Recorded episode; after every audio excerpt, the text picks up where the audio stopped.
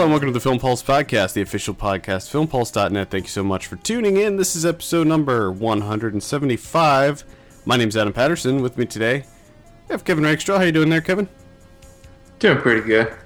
So this week we'll be reviewing Christian Petzold's Phoenix as well as Keith Miller's Five Star. Of course, we'll be going over some of what we've been watching, this week's movie predictions, new on video on demand, DVD and Blu-ray releases. Remember, you can send us your questions to podcast@filmpulse.net.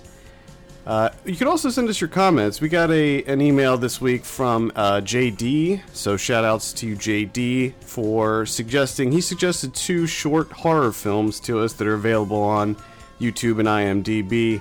I'll throw links to those in the show notes. I checked them both out. They're like just little five minute shorts that he thought we might like, and uh, both of them are pretty good. So All I'll throw those in the show notes. Uh, thank you again to JD. If you have any comments or questions for us, let us know. Podcast at filmpulse.net. I would like to be able to do some some sort of like Q and A section on the show. I think that'd be fun to answer cues from people and stuff. Answer those cues. Uh, also on our Patreon, patreon.com slash filmpulse. Uh, if you like the show, if you like what you hear, think about contributing. You can you can contribute as little as one dollar per month. We got a new contributor this week, so shout out to uh, Jerry Banfield for contributing to the Patreon. Oh. Yeah, make sure you check that out. Uh, another bit of in-house news. We're looking for a new news person. So, if you are a journalism student, or if you're just looking to pad out your resume, get some bylines in there, or if you just want to help out the site and help us grow, we're looking for someone who can do news articles for us, timely news articles, and we can give you all the details if you are interested. Just send me an email, adam at filmpulse.net, if you're interested, let me know, and then we can kind of hash out the details. Again, that's adam at filmpulse.net. And uh, we might have you do some review stuff as well, some interviews, maybe even some festival coverage here and there. But we're just looking for some more people because it's getting a bit overwhelming at the moment. So let's move on to our first review for the day. Oh boy. Let's let's talk about Phoenix because that's the one I have up on my screen right now. This is written and directed by Christian Petzold. I have a synopsis here: disfigured concentration camp survivor, unrecognizable after facial reconstruction surgery, searches ravaged post-war Berlin for the husband who might have betrayed her to the Nazis. This is currently playing in select cities. Uh, is this? I don't think this is on VOD. Is it? I don't think it is. don't think so. No, this is just think in select cities right now. Uh, so if you uh, live in one of the major cities that's playing it, eh, maybe check it out after we talk about it here. Maybe not, depending on how this goes. Uh-oh. Now you're you're going to be working on a review. You're actually reviewing both of these movies that we're talking about today. So That's correct. why don't you go Yes. ahead and you start it with Phoenix, and then I'll start it with Five Star. Okay. Phoenix. All right. Uh, pretty solid little movie. Mm-hmm. Mm-hmm. Uh, I mean, I heard really good things. A lot of going into a this lot of raving going Yeah. into this movie. A lot of raving. So expectations were a bit high, um, and I'm not, I'm not 100 percent sure I'm seeing all of the raving. Yeah, people are like, "Oh my god, the end, the last 5 minutes. I was just I was floored. I was in tears and all this stuff and I I had a hard time uh feeling that way about about the end. I, now, for me, the ending was without a doubt the highlight of the entire film. I will- I thought it was absolutely. perfectly Absolutely. executed. Realized everything was just perfect. Yes. I mean the the look on his face, alone. Priceless. Amazing. Oh my goodness! And it, they didn't they didn't draw it out either. They're like, "Bam, Nope. they hit you with it. Credits." They didn't Yep. they they did it just the right way. It was it was pretty much perfect. But I gotta say, everything leading up to that point was kind of lackluster. Here's the big problem I had, and I, I find it hard to believe that other. Now, I haven't read reviews on this or anything, so maybe other people discuss this, but how in the hell does he not recognize her? I don't understand that. And that's a huge, major plot point. How does he not recognize her?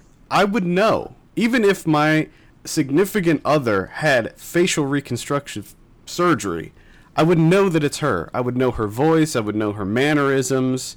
Well, that's that's and, the most interesting thing is it would be you would recognize the voice. Absolutely. And, and I have a hard time believing that her face was so drastically different that it was completely unrecognizable.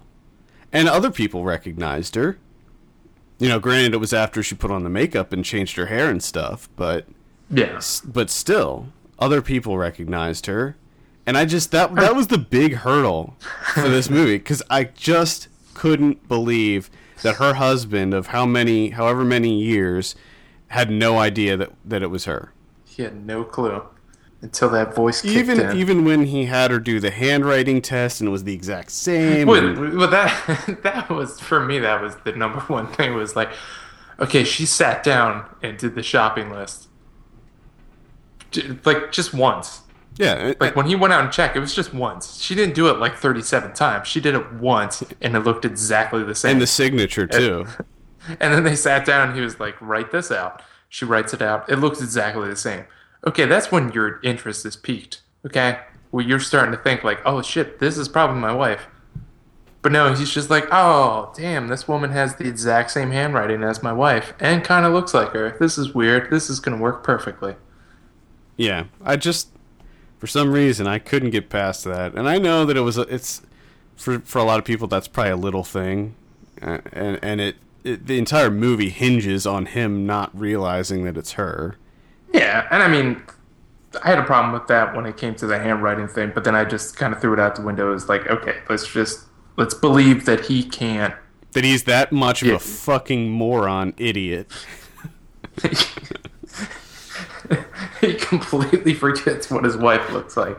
Okay, I'm in. but I mean, even from that point, it's just again, I just didn't. I don't see what all the fuss is about. Yeah, I, I agree. Um, I, I think that that Nina Hoss did a serviceable job as the main character Nellie, but uh, because of I'm assuming because of her experiences in the concentration camp, she's kind of broken. Like she doesn't talk very much. She uh, does a lot of just kind of staring into nothing well, and yeah. And I mean that's the the only other interesting thing outside of the ending of this movie is just how it deals with identity and that you know she lost her identity and then she has the reconstruction surgery and she's trying to move on but at the same time she wants to be like when they ask her, like, what face do you want? She wants and to. she's like, I want to look exactly yeah. the same. She just wants to go back to being exactly her.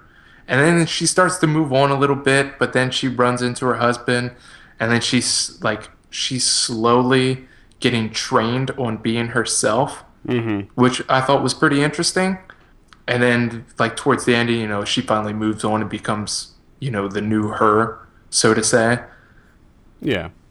But it, I mean, all that's interesting. I just everything within that, I just I don't know. You know, the this the look of the film, the pacing of it, the cinematography of it. It's all like you said. It's serviceable.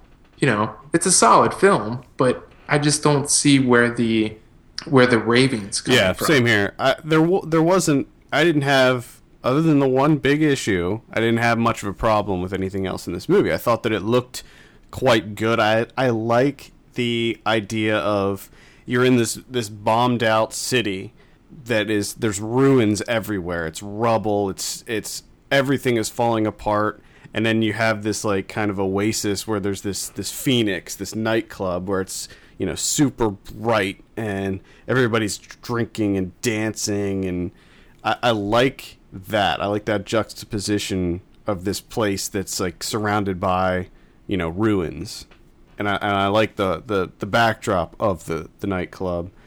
Could have done with more, more nightclub stuff because it if a little, little more nightclub. Yeah, it felt that all that stuff kind of gave it a almost a noir vibe to it, and the music too, of course. The music's Yeah. very noirish. Now, I I mean this is really small, which I don't really hold it against the film, but the biggest issue I had was the like the off-camera English speaking Mm. where you would hear like the GIs and stuff in Yeah, the yeah, background and like what they would say. Yeah, I don't know why, but it was so awful. It was just terrible. Which again, I'm not like it's not big enough that I'm like, oh, I'm I'd be using that as a criticism against the film and I'll knock off points and stuff. No, it's just something that peeved me. Just every time I would hear English speaking, I was just like, Jesus. the beginning of the film is in English, and I thought I thought that the whole movie was going to be in English for a second, and I was like, eh, I don't know about this, but then they then they switch. Thank goodness. Yeah, It's, the English in this movie is not. it's not great. It is it is No. definitely not great. It, like when he almost hits uh, Nina Hoss, and he's like, "Oh my god, I almost killed her." Just like, oh, I I laughed so hard at that at that at that part. like, are you kidding me? Like all the English speaking stuff, just it's hilarious, unintentionally hilarious. Which you know, everything else that's going on is so unbelievably serious Yeah. and heartbreaking, and then everything in English is just a fucking joke. I could while I was watching this, I, I leaned over to my girlfriend and I said I, I could totally see this getting uh, a foreign language Oscar nom. This is this is one that I could see easily. Well, Getting yeah, that I nod. mean, it's, it's World War II, so. Yeah. It's just after the Holocaust. We're dealing with a concentration camp survivor. Yeah, and yeah, just that that ending. I mean, oh boy, I thought oh boy. I was thinking to myself, oh man, she either she just doesn't know what to do, like she doesn't know what to say to him, or maybe she's trying to see if he's going to figure it out on his own, or, or maybe she's setting him up. Maybe she's setting him up for some some kind of big, you know, disaster or something. And and the way that they the way that it turned out, I thought was was quite good. Even though I wanted him to, I wanted to see him get his comeuppance. You know. yeah, I wanted to see him because he's such a a horrid person. he truly is. Well, I think it, it's, and I mean, I think that's maybe one of the the good points of this film is that throughout the entire thing, which you know, each instance of what she's doing in each development, you you don't really know like what what she's going for. You know, it's always cloudy as what her aim is. Right. Yeah. We don't. We, we yeah. And then- we never really know what her motivations are. Which ties into that identity thing where she's she's not exactly sure how to move forward from everything that happens to her with her new face It- it- and everything. And then it's just kind of like the perfect culmination of how she decides to do it and the way in which she does it and just the look on his face when he finally comes to the realization that he stops playing his piano and just He, the absolute terror yeah. You know, he's, when her, he- you know, like head, when her, he's just thinking, "I'm fucked. I'm fucked. I'm so he's fucked." He's like, Jesus Christ. I did not see that coming. And when her, you know, her real voice finally kicks in, Yeah. that's what like triggers everything. And he's just like, oh shit. uh oh. oh boy, I'm in trouble. I am fucked. Yeah. Other other than that ending though, and and uh, everything was fine. Everything was it was to me it was just maybe slightly above average. I I wasn't bored by anything that happened. Uh, I wasn't. I, I was pretty significantly intrigued, just like like you said, to see where she was going with this this whole thing. I wanted to see how this was all going to play out. Oh yeah, it, I mean it's a very intriguing narrative. There's no doubt about it, and it's handled quite well. But I, you know, I just don't see it as anything special. Yeah, really, like- if that's the word. Probably a year from now, I won't remember anything about this except the end. That's Yeah. probably how it'll be. yeah, exactly. So It's a it's a solid film. it's solid. I think it's worth I- seeing for I- sure. But Again, I think it's one of those. You know, with it being foreign. It seems like these foreign films have a tendency to get overhyped, and you know everyone raves about them and stuff. And I've been disappointed by a lot of them. Yeah, yeah, I agree to that. I just wish people would have that same kind of excitement for American film. So do I, especially because there's a lot of American films that are much better than these. There's you know a number of American indies that came out that are much better than Phoenix. Yeah, but what do, what do you see that's being talked about this weekend? Phoenix, Phoenix everywhere. Oh my God, it's amazing. It's like Vertigo. Well, yeah, I, I saw that comparison more than a few times. It's like Vertigo. I'm not seeing it's, that. I, oh, I I mean, I see like a hint of it, just a hint, because you know, because of what the story is. We have like someone's kind of standing in for yeah, someone uh, else. I, in this sense, she's standing in for herself. Yeah, but I just I don't know. I, I mean, Vertigo is one of my all-time favorite movies, and I just wasn't seeing filmmaking that. wise, filmmaking filmmaking wise, no, not even close. I mean, there's a couple of nice shots in here, but other than that, there's not there's not much. Yeah, there's not much to hold on to and be like this. This is this is Phoenix. This is why it's amazing. I would say it's just pretty. It's it's pretty average. It's a pretty average, serviceable World War II movie that kind of. It's not your typical World War II movie. It's not your typical concentration camp you know, Holocaust movie either. It, it it's in the aftermath of that, and and it does kind of deal with uh, what happens to the psyche of a survivor, you know, in a concentration camp. But in her case, it seems like she's almost just in shock, perpetual shock the entire time. She just kind of floats.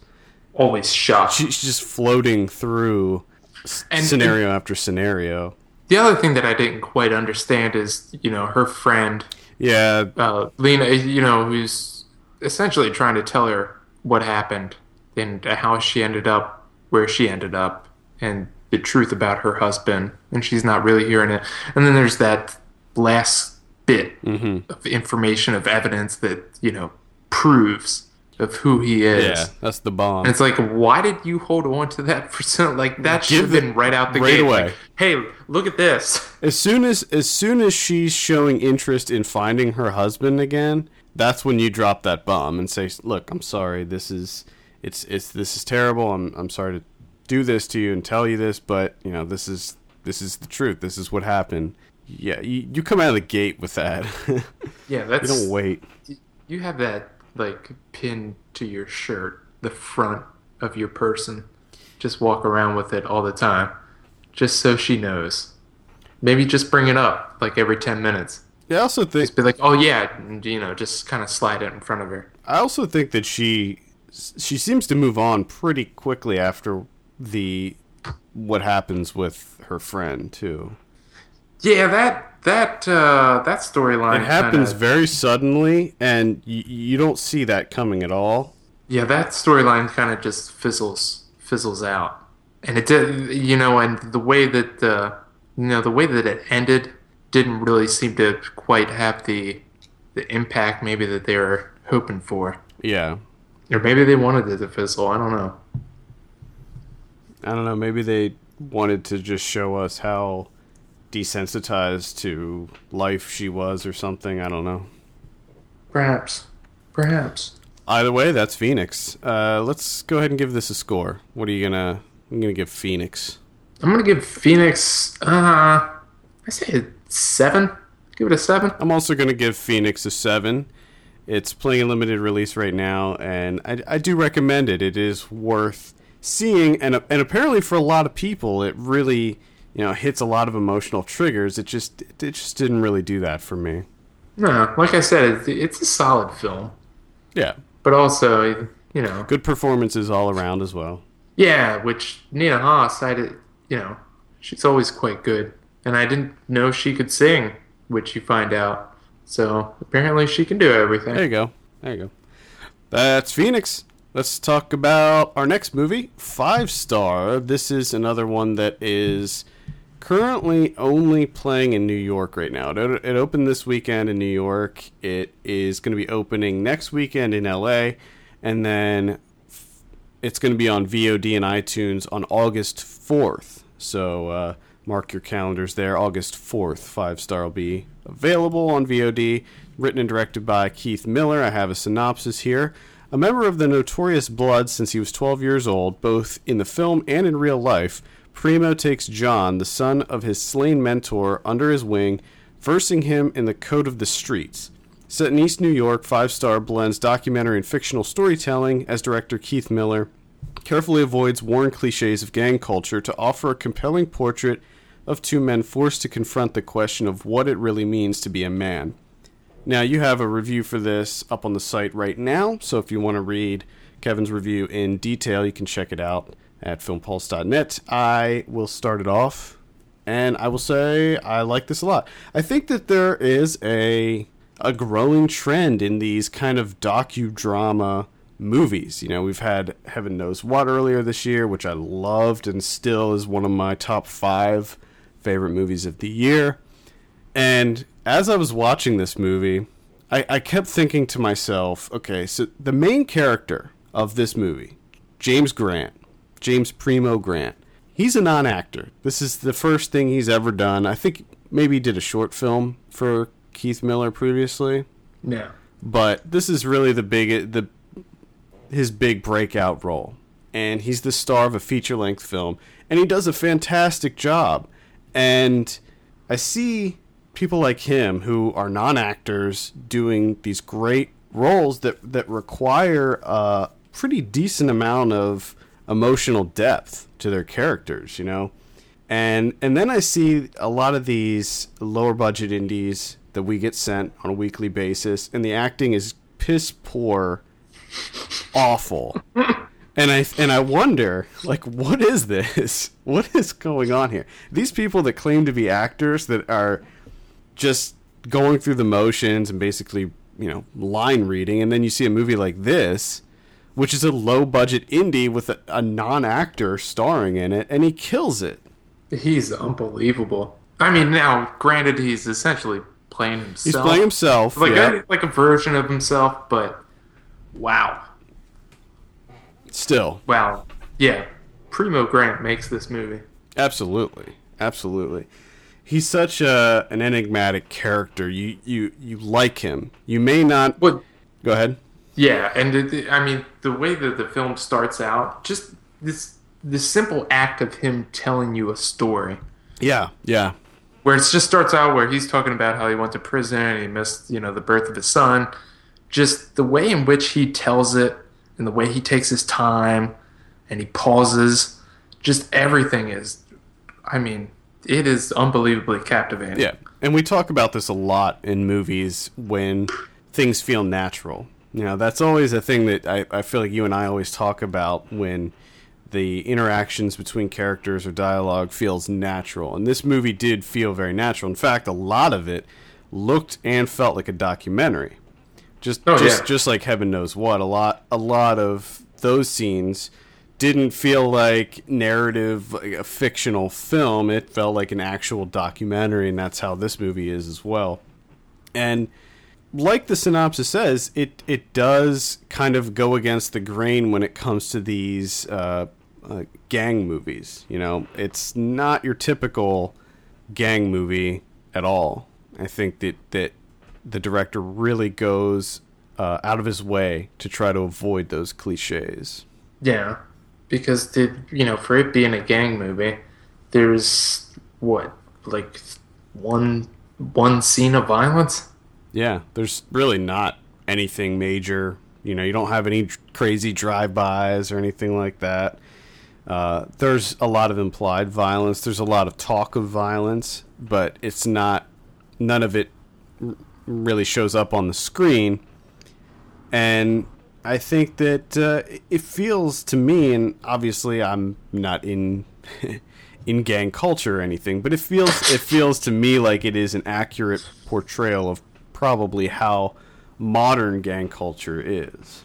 Yeah. Yeah, I would. Uh, I would think that he would have, you know, some some saying the depiction of gang life with him being an actual, you know, blood member. Still active, by the way. since, since he was 12. 12. Where he had to fight seven guys Yeah. to get in. I read a, an interview that said that, that he still identifies as being a member of the Bloods and that he is still very ac- plays a very active role in the group. Yeah, so- which which ends up giving this film this. You know, we're talking about how we're, you know, we're looking for truth and authenticity in film. You know, there's certain sequences in this where you wholeheartedly believe it because he's a blood member. You know, when he cold cocks that guy and lays Oh, him yeah. out, and just you're like, he's done this before. This isn't the reason that this feels so real is because he's probably done this not more than once. yeah. He's probably laid someone out and then continued to punch them while you know just saying it, it's just business Yeah. as he's beating someone. Yep. And then the same thing goes, you know, when he has a gun pointed at his face. And he's like, It's just like, yeah, it's not, it's not the first time I have a gun pointed at my He face. even- And you're like, yeah, it's probably like the 47th time. yeah, he didn't even flinch once once that gun was pulled on him. He's smoking a blunt. He's just like, ah, who gives a shit? he's like, whatever. I don't care. It's just a gun. Yeah. This is a movie. This is in real. I've had this happen in real life. So, what did you think of the the whole concept? Because a lot of what this movie's about is him kind of taking this this young kid under his wing, sort of. Who I, I guess um, in the film, this kid's dad was running with him in in the Bloods, and they they worked together and they did jobs together and all that. And then his dad gets killed by supposedly a stray bullet and so he sort of takes this kid under his wing after he approaches him and says he's he, he shows some interest, you know. And what did you think of that whole uh, dynamic? I thought it was it was fine enough. You know, um, I f- I think everything outside of that was far more interesting. well, I think the the reason for that is because they didn't do a whole lot with it. There, there's, No, there's they- really, I mean, they had a few interactions, and then he's like, "Oh, I'm going to send you to pick up a package or something," and he does, he does one, and then he, I, th- I think he does another. Does he do? Was that the second one where the where something happened? yeah, It was like the first or second time that he had him deliver a package where something occurs, and that was really like the biggest uh, thing that happened with that that whole that whole uh, plot. Storyline.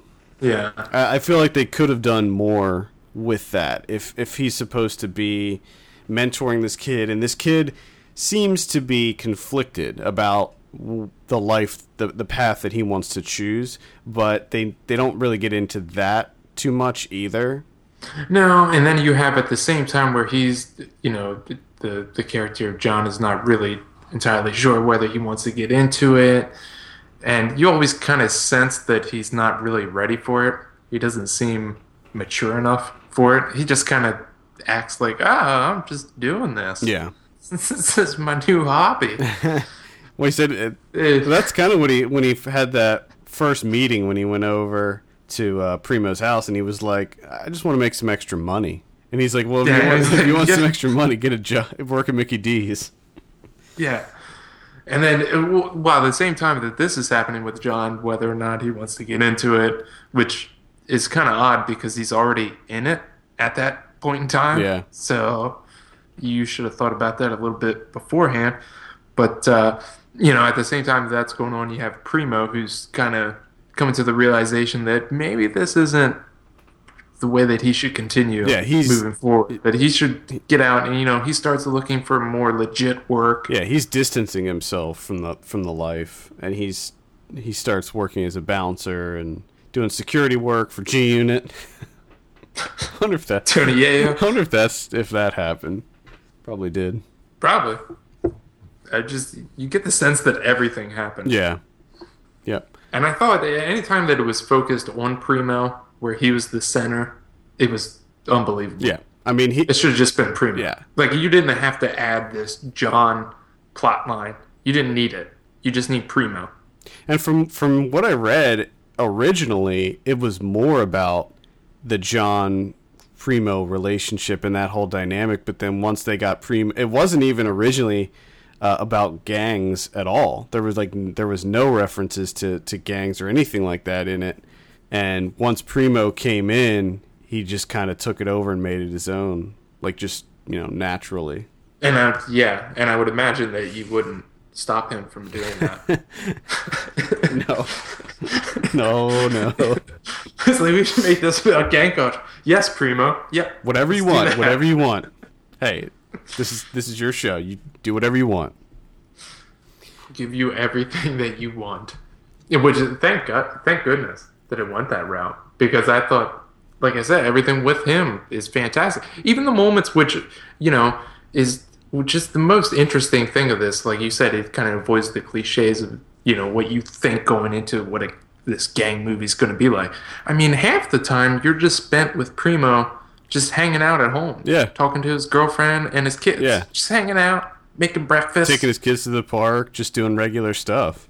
yeah, and just kind of showing you that, like, okay, he's a blood member. He's been a blood member from the age of 12. You know, he fought seven guys to get into it and does all these dirty dealings. But behind the scenes, when he's at home, he's essentially every other person in the world. Yeah, and not only that, but he seems like a decent guy too. Like he Yeah. he seems like a very nice person. He doesn't you know beat his girlfriend at, at least that we see in the movie. He doesn't do these horrible things. He's not mean to his kids. He seems to really love and care for his kids, and uh, I I- think that that's just another thing. Yeah, he's not he's not a deadbeat at all. I mean, he's just he has like you know the majority of people in the world, and I wish more is you know his top priority is taking care of his family. Now, given his options, you know he took the best option that he has to take care of his family, Yep.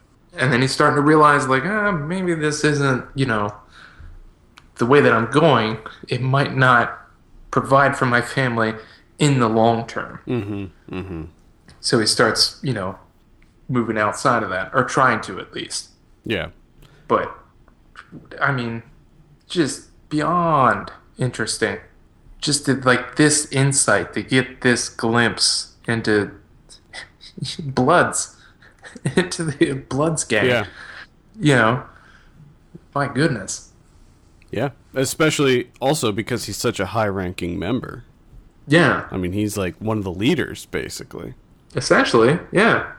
And then you're, you know, you're kind of watching the guy, and you're like, he seems like a really nice guy. Yeah. Like I wouldn't mind hanging out with Primo. Yeah. Not at all. I would have some beers with him, He's certainly a guy that I would like to have in my corner for sure. without a doubt. Yes, yes. So yeah, I highly recommend this movie. Definitely. And it, it, again, and this is something that we, you know, we are kind of talking about in Phoenix. You know, to me, this is the film that. Should be talked Sorry, about. th- this is the one that should be praised. This is something special. You know, how many movies do you fucking have that are docudramas with a real life member of the Bloods gang in the lead role? And not only is he in the lead role, but he's fucking fantastic. Yeah. Would it, you, name another movie? Can you can you go? Oh, it's it's like Vertigo. Can you do that with Five Star? Can you be like, well, it's like that other movie Yeah. with the Bloods?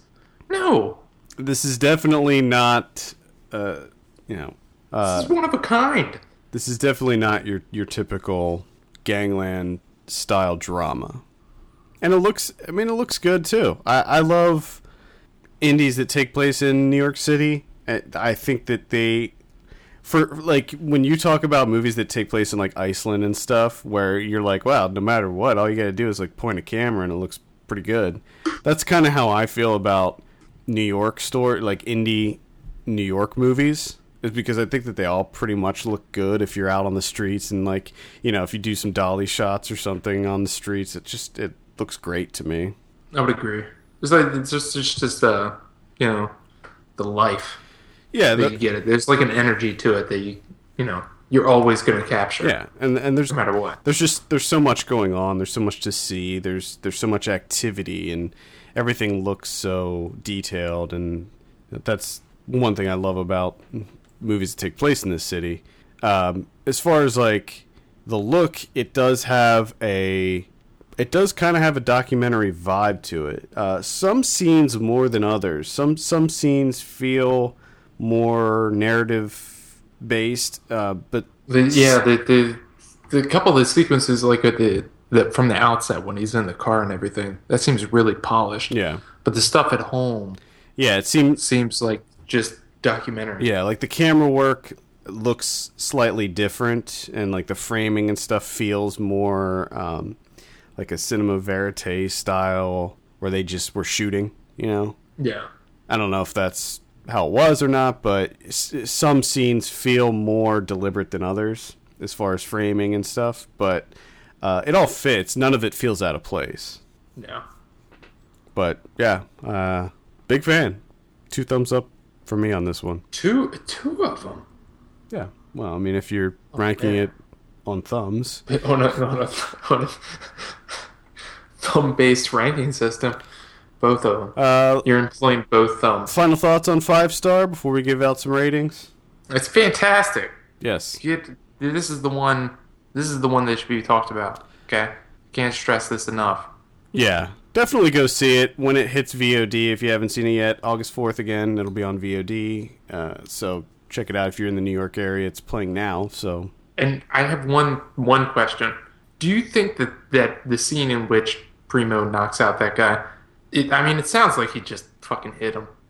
Do you think he just punched that guy in the face? when that scene happened, it was one of those where I go ooh like out loud because it's the the sound design on that. It sounded like he f- smacked that dude for real.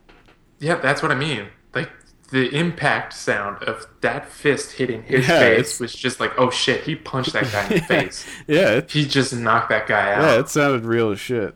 And it came out of nowhere too, where they're just kind of like hugging and Yep. slapping hands and everything. And then just all of a sudden, bam, right in the face. Yeah. You're just like, oh shit, you do not fuck with this guy. All right, I'm gonna go ahead. Let's see. I was gonna give five star a seven. However, I gave Phoenix a seven, and I actually thought that this was better. So I'll I'll say a seven and a half on five star. I'm I, I'm gonna say seven a.m. because that's what I gave it on the thing on the website there on my review. But uh, you know, this is one that's inching closer to an eight. Gotta say, after some discussion with you, Yeah, yeah, I'm, I'm, I'm I I just want to watch this movie again. and it's it's fairly short too. It comes in at under an hour and a half, so it's pretty brisk. It Doesn't overstay its welcome. Just it, It looks No. great. I, I'm loving these docudrama style movies. I, I like that this is kind of I don't know if we could call it a trend as of yet, but I feel it feels like if it is a trend, I'm I'm liking it a lot because it, it just if it just looks good, it feels good, and and it, it's there's a lot of really interesting stories coming out of it. Well, it makes sense too. You know, if you're gonna have a movie like Five Star, and you know, it's most of the times you you know you bring like a consultant on to make sure you get get it truthful enough. And it's like, what, what the fuck? If you have a guy like Primo, Yeah, just make him the guy. There you go. Just make him the main character. yeah. There you go. Five star, absolutely. Check it out. This will probably land on my top ten this year. So, eh, I have, a- I have a it- feeling it'll it be- for me too. it'll definitely be near the top. I don't know if it'll hit the, the ten, the top ten spot, but we shall see. I may I may have to rewatch it too. Rewatching it may may nudge it. Oh, get that nudge, that rewatch nudge. Let's talk about some of what we've been watching. Now, I'm going to start it off this week. I'm going to do something a little little unconventional. I'm going to talk Scared. I'm going to talk about a TV show. Now, What? now I started watching this TV show this week. There's Wait, are we are we allowed to do this? I'm doing it and I'll tell you why. Oh, shit. It's it's a TV show, but the way that it is shot, it's very cinematic. So it's it's Okay. it's like a long movie, and that's uh, the show that I'm talking about is Deutschland '83. This Is what? Deutschland '83. It airs on Sundance TV, but I believe that you can watch it on Hulu Plus. Okay. There's only we're in the first season now. There's only six episodes out, I think. I've watched five of the six so far, and it's it takes place in Germany in 1983, as the title suggests, and it's it's about a a young soldier from East Germany who is sent to West Germany uh, as a spy, and Okay. it's just it- it is such a great show. I've just been loving it. Uh, the pop culture references are definitely there. The soundtrack's fantastic in this. Great 80s soundtrack. Uh, but the interesting thing is, you know, East Germany is is the the socialist side, the communist side, and West Germany is the more uh, capitalist side. So when he goes over, it's kind of like a culture shock for him. He has to learn before he goes over. Uh, during his training, he has to learn about all these major differences between the two sides, and um, like for instance, they call them supermarkets over there. A lot of a lot of uh, a lot of influences from America were were in West Germany at the time. Like they had Walkmans and stuff, and he he got a Walkman. He never saw something like that before, so it was like amazing to him. And it's this great spy story. It feels like um, it feels like uh, like a Tinker Tailor style spy story where not every episode is f- packed full of action and espionage, but it's it's like down and dirty, realistic spy stuff, and it's just it's great. It's wildly entertaining. It looks fantastic. It's interesting to see the Cold War from Germany's perspective, you know, because in all the cold I love the Cold War. I think it's one of the most interesting topics for a TV show or a movie because it's just mm-hmm. crazy. The Cold War was insane. And It is, it is one of those things when you think back, it's like, you have to look wow, that really, that really Yeah, happened. like you have to step back and look at the Cold War, and you're just like, "Whoa!" It was nothing but fucking spies going over and and crazy secret assassinations and plots and stuff. It's like it it, it really happened, but there's probably so much of the Cold War that we don't even know. You know? Well, just the paranoia alone Yeah. is insane. And with this show, you see that paranoia from Germany's perspective, and not just Germany, but East and West, because they were kind of like. The reason he goes over there is because East Germany was concerned that West Germany was uh, allying with the United States and that they were going to launch missiles at Russia. And they were like, fuck, we're, we're going to be screwed because West Germany's siding with the Americans. They're going to launch nukes. So it's really interesting to see how all this played out uh, from the German perspective. And uh, I highly recommend it. Again, it's called Deutschland 83. I'm And gonna have to check that out. yeah, it's definitely good. I'm pretty sure it's on Hulu Plus. oh boy. You, you might be able to at least. I mean, if if you catch the pilot, um, I think you'll be you'll be hooked.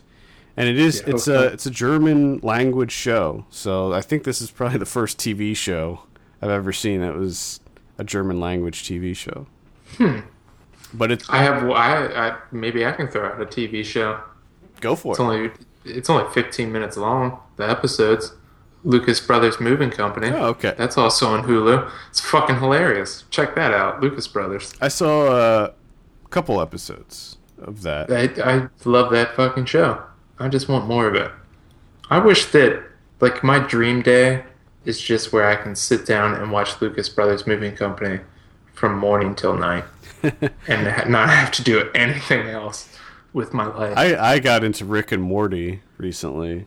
I I'll probably get into that after I'm done with Lucas Brothers. the second season just started for Rick and Morty, and I remember I watched the first episode like a long, long time ago when it first came out, and I, I was like, eh, oh, it's okay. But I'll tell you, you stick with it, and it will reward you thricefold. and get rewarded thricefold. uh, It's the best way to be rewarded, actually. it is, it is. What do you got as far as movies? as, as far as movies go, I got, I got, uh, I finally got to, you know, scratch one off the list here, and that's the French Connection. Oh, Gene Hackman, classic. William Friedkin, getting into this with Roy Schneider. Schneider, how do you say his last name? Schneider. Schneider. There's no N though. What? Really? There's no N. Yeah, I always thought it was Schneider. Maybe it's Alright, Scheider. I don't know. Scheider. Roy Scheider. Fernando Rey. Um, let me say, going in, expectations high. I've heard so much about the French Connection, and I thought this thing is going to be unbelievable. Action packed, chase sequences, I heard were amazing. Oh my goodness. Uh, afterwards, uh, kind of disappointed. It's one of those movies. Throw that out there. It's one of those movies where, by today's standards, it's nothing great, but it's it still gets mentioned and it still needs to be mentioned f- because of the influence that it that it had. Yeah, and I mean, there's some really good things going on here. Um, the gritty feel to it. Um, the there's a number of sequences because the majority of this movie is Hackman, Schneider, and uh, who's the other guy? There's a FBI guy with them. It's helping them out. Um, Mulderig, played by Bill Hickman, where they're they're just kind of tailing these guys. They're just watching them. So it's, I mean, the majority of the movie is just these guys walking through the streets in New York, tailing people, just keeping an eye on them, watching where they go, what they're doing, who they're meeting, and there's a extended sequence where we're watching the three of them, you know, tailing several different guys, and the way that the camera kind of, you know, it's across the street and it's focused on Hackman, and then it'll come over to the other guy, and then the focus will change to the foreground, which will be the other guy. You know, it's all this shifting around, and how it's choreographed is fantastic. But outside of that, it's kind of there's not much going on here. It's pretty straightforward. Is you know the drug ring that they're trying to bust, and I mean they kind of get they kind of touch on it towards the end where Hackman's kind of obsessed, and he's almost playing. Um, it's much like the character that he plays in the conversation, where he's like highly, highly obsessive. Which apparently that was Hackman's thing back then because man, he nails it. And he just like right at the end, he you see him just he loses everything else in the peripheral, and he's only focused on one thing, and it essentially brings their downfall. But I mean, it's got that. Uh, and again, this is another thing that I, with the '70s and everything, the uh, the tomato soup blood that you always see. You know, the bright red, Yeah, like paint. Mario Bava style. Yeah, I just I don't I did I want someone to just there needs to be a documentary about that. Just that alone. Like the blood that you see in these movies It and just- like De Palma, it- De Palma movies Yeah. and Bava movies, like They didn't have the formula right back then. I don't know if it's that or if it's like I'm starting to wonder if like they weren't allowed to It- make that's it. entirely possible that the censors made them make it. you know, it has to look it has to look cartoonish Yeah. and not real. I, I could definitely believe that. I'm I'm I'm pretty certain that that was a factor for certain movies. But it's it's one of those it's you know, you see that and then Pulls you out of it. Now, yeah, nowadays you don't get quite the reaction. I mean, the, this movie starts off with a guy like tailing someone, and he's walking around, da, da, da, da, and then he comes home, gets his mail, bam, shot in the face, and it's just red paint everywhere, and it's just like Paintball I mean- blast.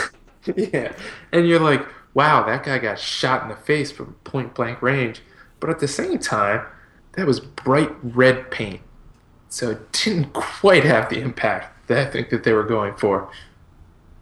Well, and there's another sequence where the, a guy is trying to kill Hackman, and he's a he's a he's a sniper on the rooftop, and it's quite possibly the worst sniper you ever seen in a movie because he's fucking terrible, and he misses everything. nice. Just makes it kind of laughable. Uh, French Connection. Have you? It's on it's it's on uh, Netflix. Okay. that's where I saw it. I still say that it's worth seeing. It's a fun action mm-hmm. Yeah, action movie and some. I thought the car chases in it were solid. the the you know where Hackman chases the train. That was pretty fantastic. Yeah. it got it, it it ran on a bit too long but i mean it was pretty fantastic because again it looks i don't know if back then they just didn't let people know like hey we're filming a car chase or if they were just like fuck it they'll figure it out. They'll figure it out. they, you know they'll, figure it out hackman's hitting the horn they'll know what to do because it just seems terrifying the entire time like no one has any idea that this is a movie Oh, there you have it. Uh, I saw a whole lot of stuff this week, so I'm gonna probably not talk about everything. I saw like 12 movies this week. I've been been hitting it hard. Oh Been shit! Been hitting it hard. One that I that I want to talk about that we I'm guessing we'll talk about this again later because mm, you may be interested in this one. It's called Prince by uh, Okay. Sam de Jong, and it's a uh shit I forget where what country this takes place in the Netherlands I think. Uh, it's sort of uh, it's this very stylish coming of age story about this kid who um, kind of wants to be the king of the block. He he wants to be tough and he wants to be popular and he wants to have money. So he he does everything he can to try to get it, but nothing really works out. And then eventually he starts working for this psychotic drug dealer that that lives in their neighborhood, and he, yeah, he he he gets some shoes and he gets some money, and but it it doesn't really work out for him in the end, and uh, it, it's I've seen a lot of comparisons, and I haven't written my review for this yet, and I'm sure that I'll write about it too. A lot of comparisons to Nicolas Winding Refn.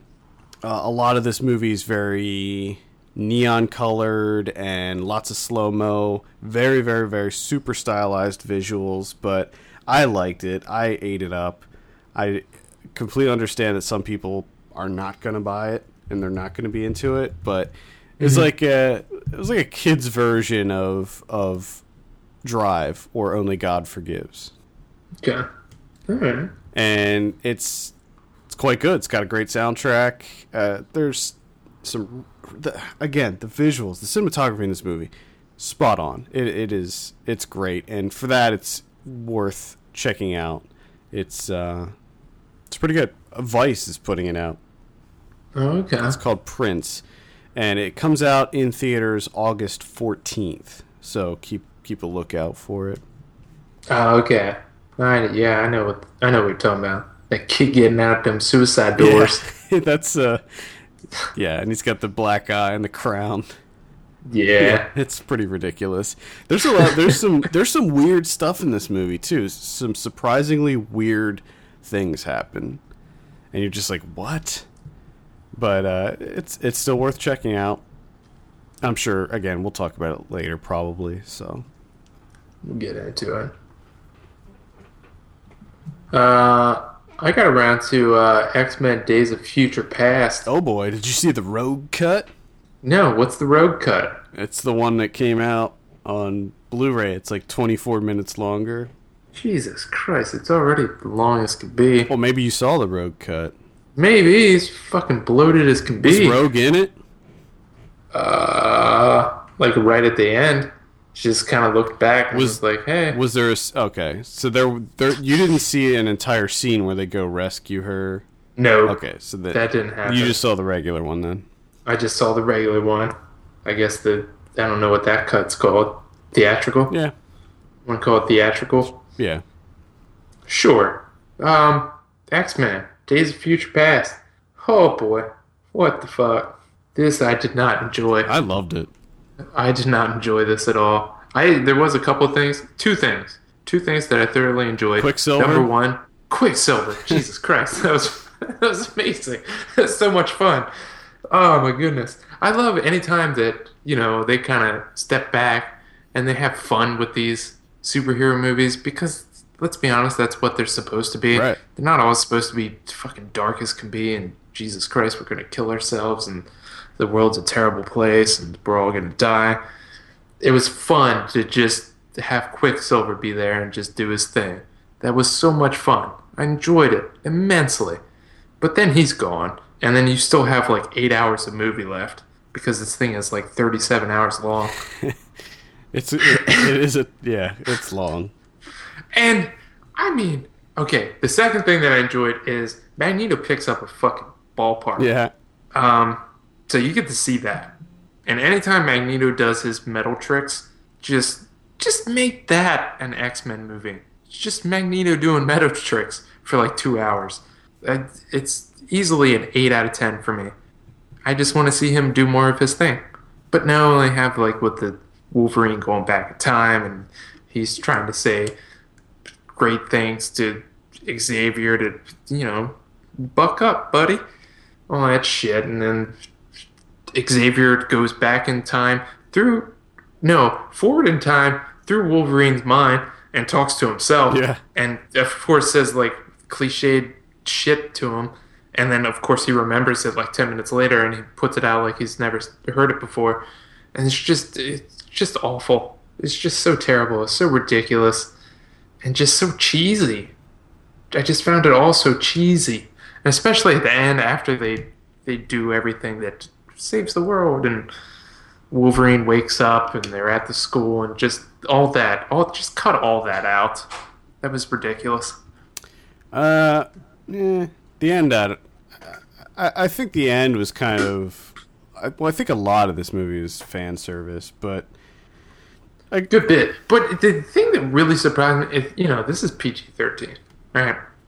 And a lot of people die, and they die terribly. Yeah, like the Sentinels in the future are terrifying. Especially like I thought that they were badass. Okay, and I was like, Jesus Christ, these things are ridiculous. And then of course they go on and do the the Mega Man thing where they can adapt, take the powers, can, yeah, yeah, take the powers, and and just like holy shit, this takes it to another level. Not sure why they didn't just start off with that because everything they won easily as soon as they started doing that. But then after that, their faces open up, yeah, and they just shoot like a lava beam and just annihilates everything. And you're like, well, fuck, just start with a lava beam. What are you doing? You're wasting all this time, Sentinels. But you have they like they tear a guy's head off and it's frozen mm-hmm. and they mm-hmm. crush it. They lava beam a guy until he explodes. I mean, the lava beams coming out and they just slowly put a girl's face into it yeah. and just melt her face off. I mean, Jesus Christ. This is some serious shit going on here. And then they're just like, eh, PG 13. Because they're mutants which is which is interesting because it takes the whole mutants as minority things to a whole nother level where it's like they're just mutants. Who gives a shit? Well we're exploding them and melting their faces off. Who cares? There's no blood. So that i think that that exactly. i think that that helped things. And the scene when they rip off iceman's head and crush it it's just solid ice. Even though we know that that's like actually his head it, in the movie it's a block of ice. So that makes it okay as well yeah, but I can't see it as anything besides a guy's no, head. I couldn't either when I saw it. and uh, Blink's power was pretty bad. Yeah, what they did with her. Cool. Yeah, what they did with her was really cool. But uh, hmm. And, with, and they ripped Colossus in half. Yeah, they did. And just That's right. throw him to the ground like he's nothing. Yeah.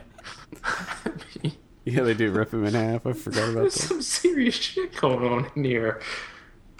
I I liked it. I liked it a lot. I mean, certainly there are issues to be had with it. Like, I mean, the the ballpark thing was cool, but was it necessary? Did he have to do no. that? Why did he do that? It was, but just to see, uh, just the way that he like just plops down. he's like, "Hey, what's up?" So I'm gonna take this ballpark real quick, and he just floats around with it. I liked it because I, I'm a huge fan of the X Men from way back, and the movies haven't been good for a long time. So when you know Bryan Singer comes back and he's like, "I'm going to make this movie," and it's going to have freaking every X person you can think of in it. You, it, I thought that it worked tremendously for just how many characters were in it and the scope of that movie. I mean, you're dealing with time travel. Some of it takes place in the future. Some of it takes place in the 70s, and then you have like Nixon and you have to mix in the different timelines and this changes that and it's really complicated. Well, that is the other thing that kind of I, I found like slightly unsettling where they're like he killed JFK. Yeah. I'm like that's a real guy that got shot and died and his family's still alive. Like let's not do that. And then they're like, "Oh, he was also a mutant." I'm like, "Jesus, you can't just, you know, willy-nilly change him what what happened to JFK and who he was. Like, let's have some let's have some respect here. It's a bit ridiculous. Yeah, Marvel's done that before in their in their movies. There's, so. no, there's no need to drag JFK into this. well, actually, DC's done it before too, because I in Watchmen, uh, the the comedian kills JFK in that in that one in that story. But yeah, I, I still recommend it. I still after watching the Rogue Cut, I actually I think I like the Rogue Cut more, even though it's a lot No. longer. Now I'm wondering if I should check out the Road Cut. No, I don't think you. I do like Rogue. I don't think you need to. It's got a there. There is a significant more, uh, significantly more added to it, but I don't. It doesn't change the story very much or anything. It basically just adds Rogan, and um, Gotcha. there's some additional storyline stuff with her. okay. So it's um, you know, it's it kind of makes Quick- it kind of makes the story feel more cohesive. Now, quick question, because I know that we're both big X Men fans, and I can't remember. What are your thoughts on Cyclops? Well, I never liked him. I fucking hate him. Uh, the I, I forget who's playing him in the new one. Tye Sheridan is playing him. Oh, really? Yeah, in in the new one. Because when when he shows up at the end of this And one, he was such a prick. like- yeah, I'm just like, fuck you. they, they, he you, Cyclops. he's a character you're meant to hate, though. I know. He he's supposed to be him. kind of a prick, but Ugh. that's X Men. I would. I wish he would have got his face melted. That would have been amazing. I think he did get killed in the third one. Maybe I think I think he did get killed in the third one. It's been a long time, and that movie's terrible. So, uh, so that's Days of Future Past out now on various platforms and Blu-ray and all that stuff. And road cut. I would say check out the the Rogue Cut if you have your your choice with it because it's it's worth worth a look. Uh, I saw uh, I saw one that I hated. All I'll- We'll stick. I'll pick one that I hated since you hated Future Past, uh, and that's the new Eli Roth film, Knock Knock. Now, this I saw a press screening for this. I am not aware of any embargo, so I'm going to talk about it now. Now, I'm going to wait to post my full review on it until it comes out. Doesn't come out till October, so this is just my preliminary thoughts on Uh-huh. Knock Knock. With it stars Keanu Reeves. I'm not sure if do you know anything about this one. Uh, So basically, it's funny games, but with a gender swap. So the two invaders, home invaders, are girls, and they, uh, Keanu Reeves is loving husband, father, and his uh, wife and their kid leave. They go away for the weekend, and these two girls end up at his house. It's storming one night, raining real hard. They end up at his house. They say, "Hey, can we use your phone? Our cell phones got wet." He lets them in, uh, dries out their phones, dries their clothes, and they start like hitting on him majorly. And he's like, "No, no, no." He's he's you know, shooting them down, not reciprocating their advances, and but eventually they are just I mean they're like borderline raping him. They're molesting him at this point. And eventually he Jesus. eventually he gives in and they sleep together and they the next day they're still there and he's like you got to leave and then they proceed to kind of terrorize him and uh, I hated it. I thought that it was probably one of the worst movies I've seen this year. It is Keanu Reeves at his worst. I mean, he he's basically Nicolas Cage in this movie. He is the character is insane. There there is uh, at least one, but maybe even more than one, not the bees type moment in this. the screening that I saw it in, people were laughing, and it clearly was not meant to be funny. oh boy. It is unbelievable, this movie. So, if you want to see some really bad, really bad uh, horror, horror check this out. It's called Knock Knock. Comes out on VOD and in theaters in October, and it is hysterically horrible. Wow. I'm a bi- I like Keanu Reeves. I li- I I like the dude.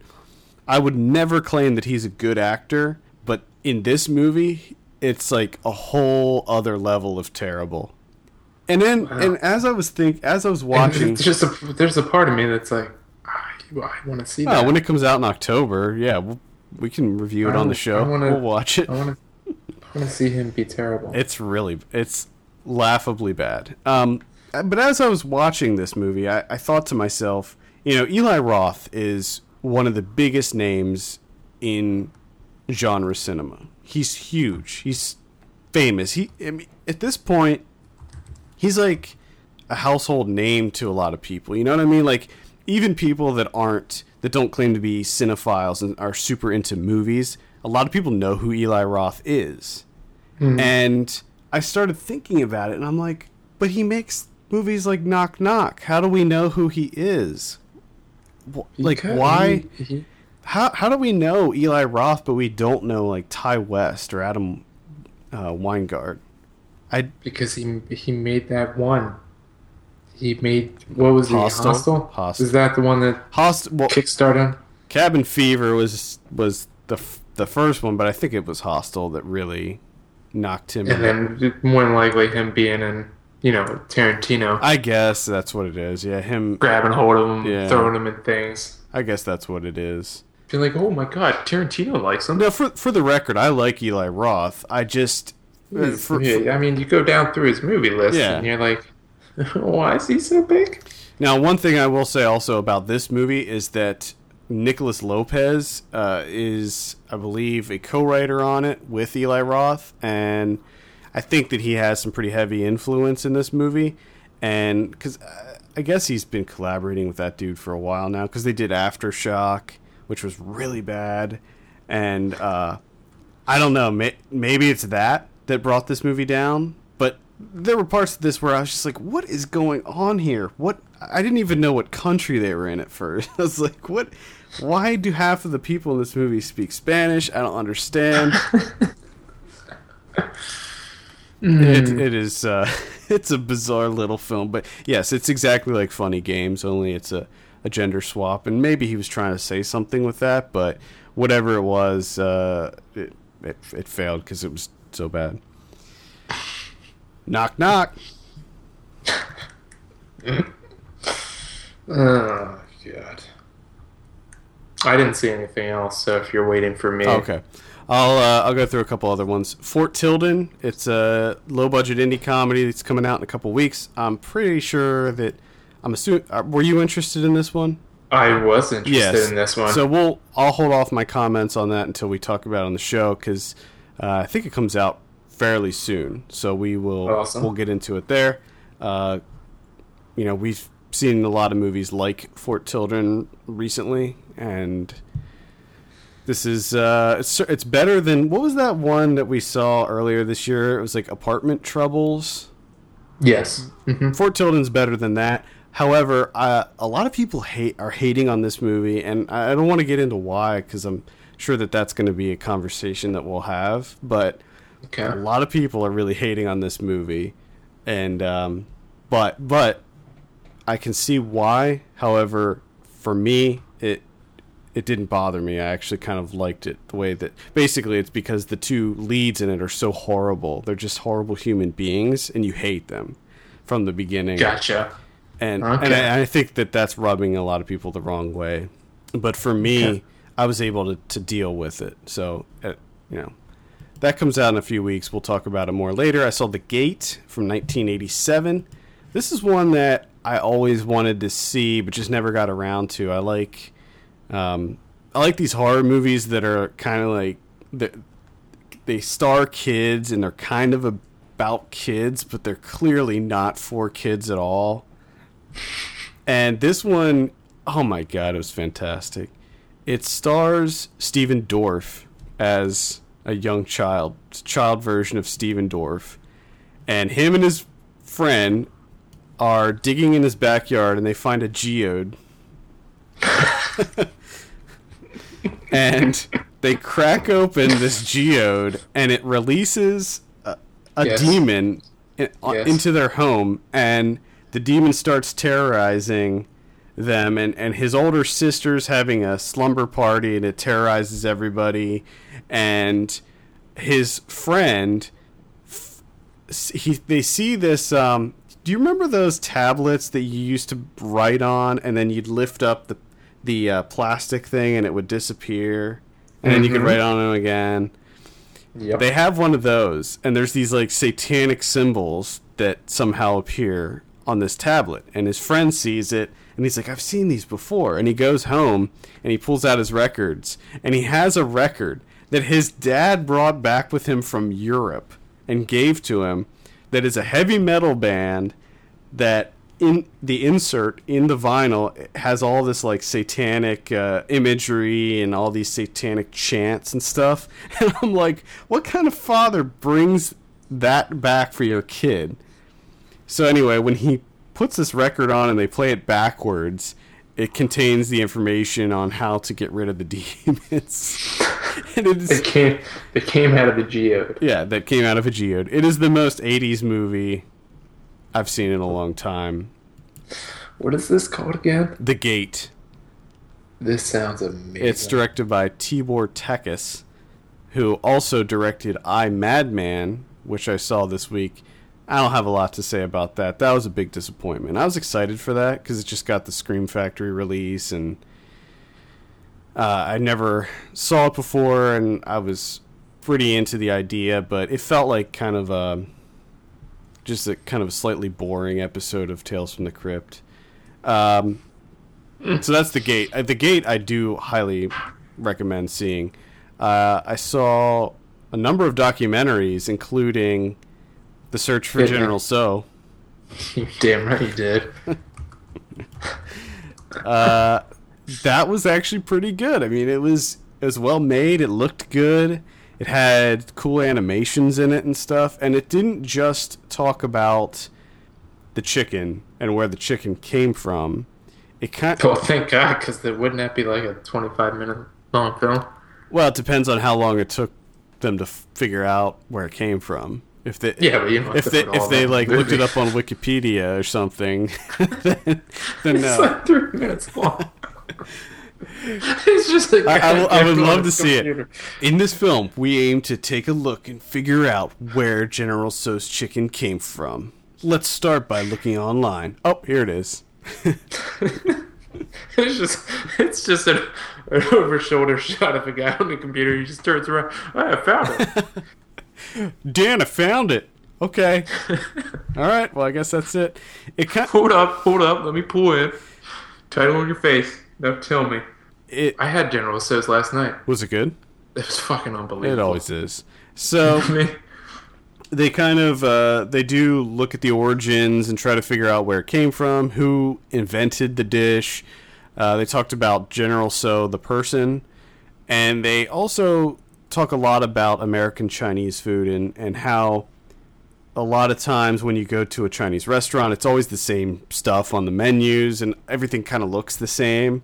And they, they mm-hmm. kind of get into the how that came to be and why that is the way it is and stuff like that. So it's actually quite interesting. I mean, if you like Chinese food, American style Chinese food, then it's it's an entertaining watch. It's on Netflix Instant. You don't have to pay for it or anything. So, you know, I, I recommend it. And the thing that, that I kept thinking about while I was watching this that that sometimes bothers me is when you go to a Chinese restaurant or something and you're eating your General Tso's or your sweet and sour chicken or your uh, beef and broccoli, and mm-hmm. you know somebody that you're eating with just goes, you know, that's not real Chinese food, right?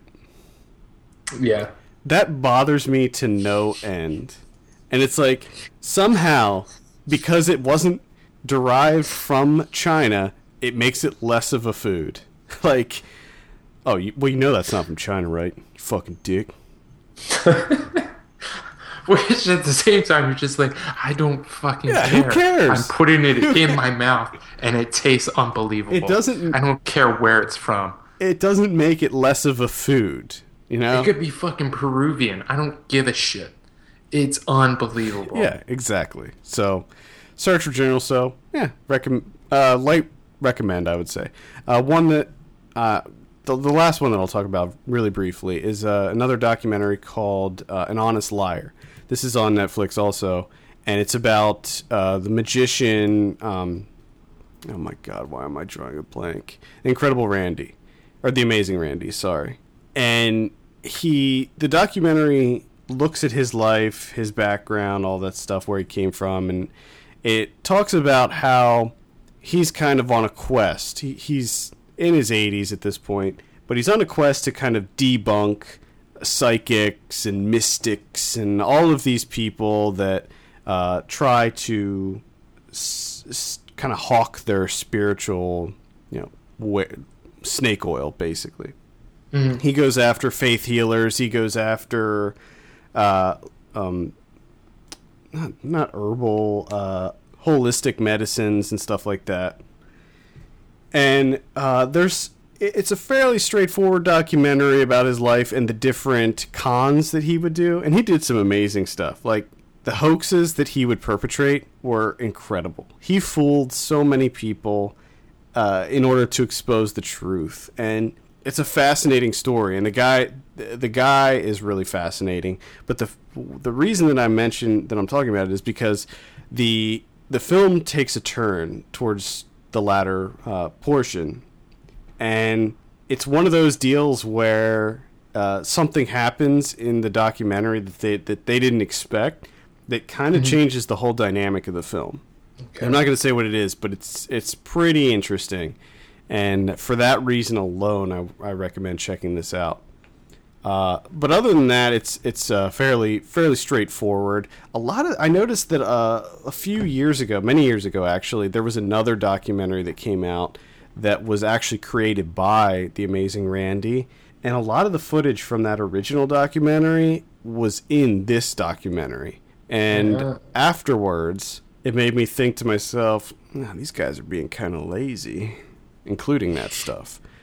But whatever, it's still worth seeing. Quite a quite a good documentary, and that that twist ending, woo, you don't you don't see that coming. I might have to get in on some of that action. Yeah, like I said, it's on Netflix Instant, so you can just pop it on and you know relax on a nice Sunday evening and watch. Uh, an, uh, what's it called? An Honest Liar.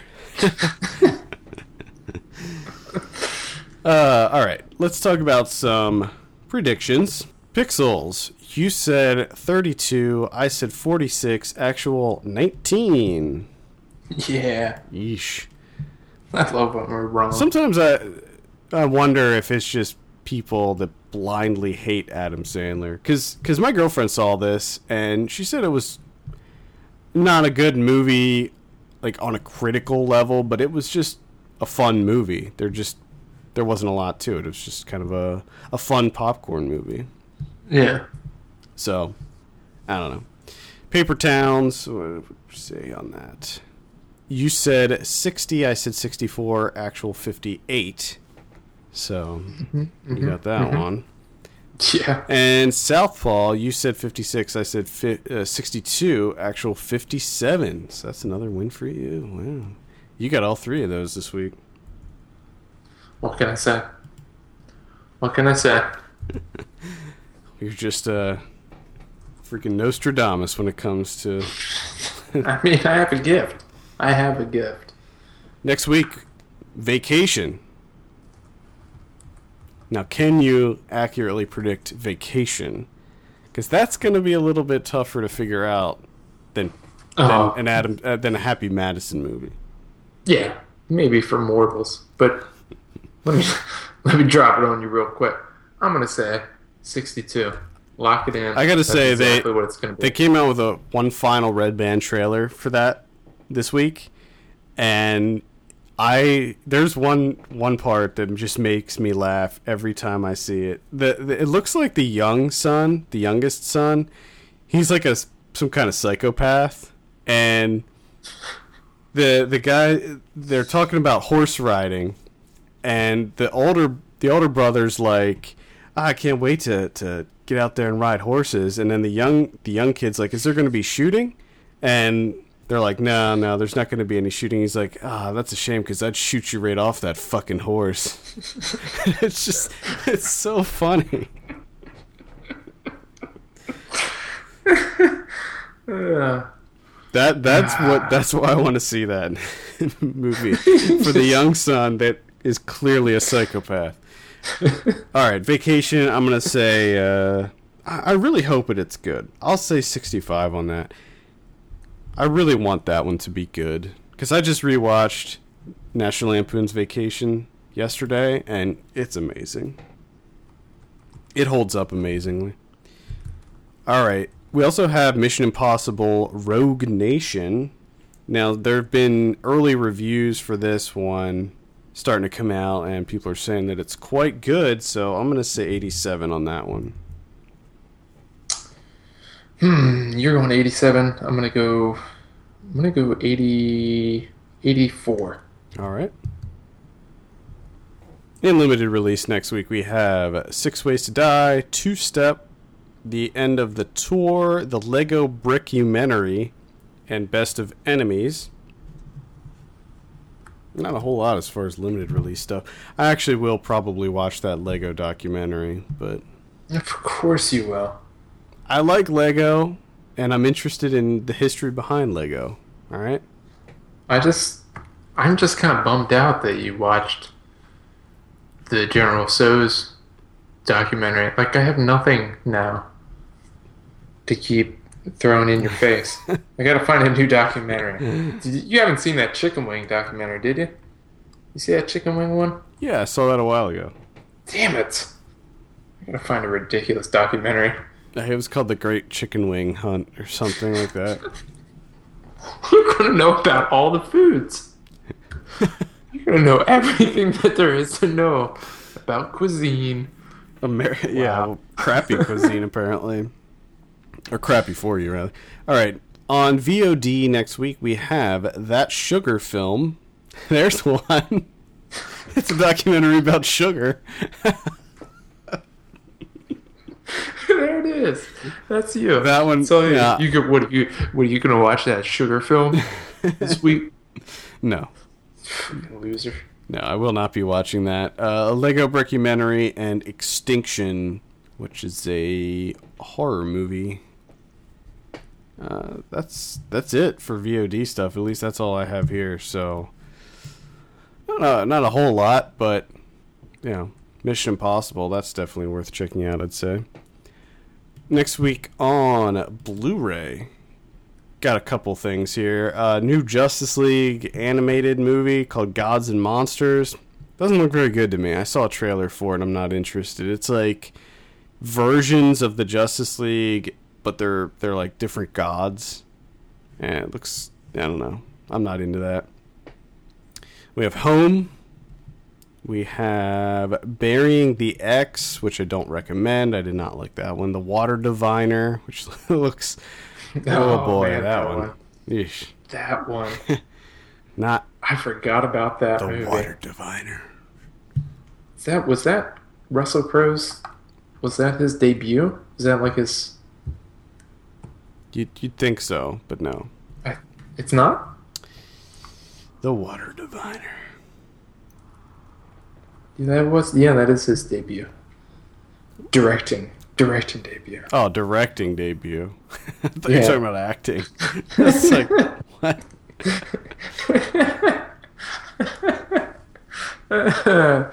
uh, Oh, anyway. Lost Soul, The Doom Journey of Richard Stanley's Island of Dr. Moreau. Did you notice how I got tired halfway through that one? I had to take a break halfway through listing that title. Jesus. White God. I recommend that one. Can you can you even tweet that title? I don't think it's enough. Well, you, you can like tweet the, the title and that's it. Like all you all you can do is just say the title in a, in a tweet. Oh my. Uh, White God, I recommend that one. Check check that one out, and that's pretty much it. Any other ones that you wanted to mention? I know there aren't any criterions. I don't. I, I got I have nothing. Sorry. Hmm. That's it. Ghost Town from 1988, Ooh. getting a Blu-ray release. I might check that out. Shout Factory's putting that out. Shout Factory, all about it. I'm guessing that's Scream Factory is putting it out, but it says Shout Factory on the list here. But anyway, all right. I think that that is gonna wrap it up for the week. Remember to send us your questions, podcastfilmpulse.net. Follow us on Twitter at FilmPulseNet and at FilmPulseKevin. And please take a look at our Patreon page, patreon.com slash FilmPulse. And consider subscribing for as little as $1 per month. For Kevin Rakestraw, my name's Adam Patterson. We'll see you on Thursday for Ryan Watches a Movie you